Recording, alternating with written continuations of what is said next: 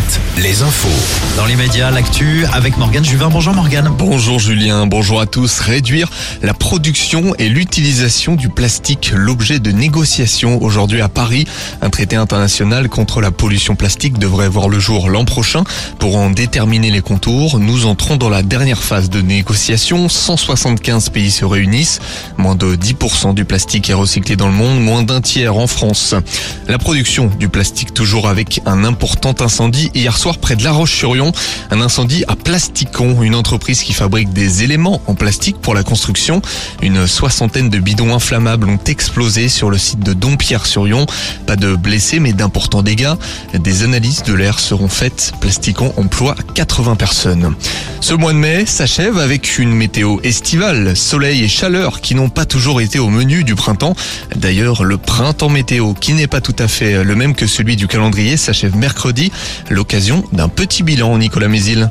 Les pluies abondantes du mois de mars font de ce printemps 2023 un printemps à peu près normal en termes de précipitations. C'est une première depuis 2018. Précisons qu'on parle là du printemps météorologique qui commence le 1er mars et s'achève le 31 mai. Ces trois mois sont parfaitement dans les normes à Poitiers et à La Roche-sur-Yon par exemple, avec 165 mm pour la première et presque 200 mm de pluie pour la deuxième.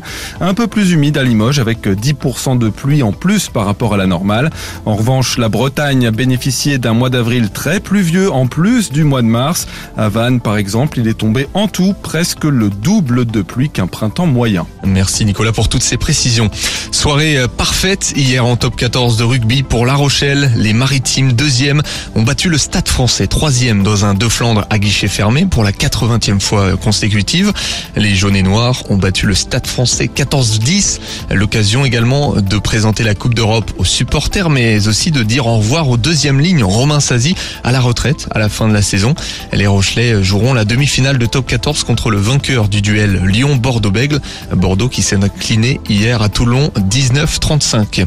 C'est parti pour Roland Garros, premier tour aujourd'hui avec les premiers matchs à 11h. On retrouvera Kristina Mladenovic face à une américaine.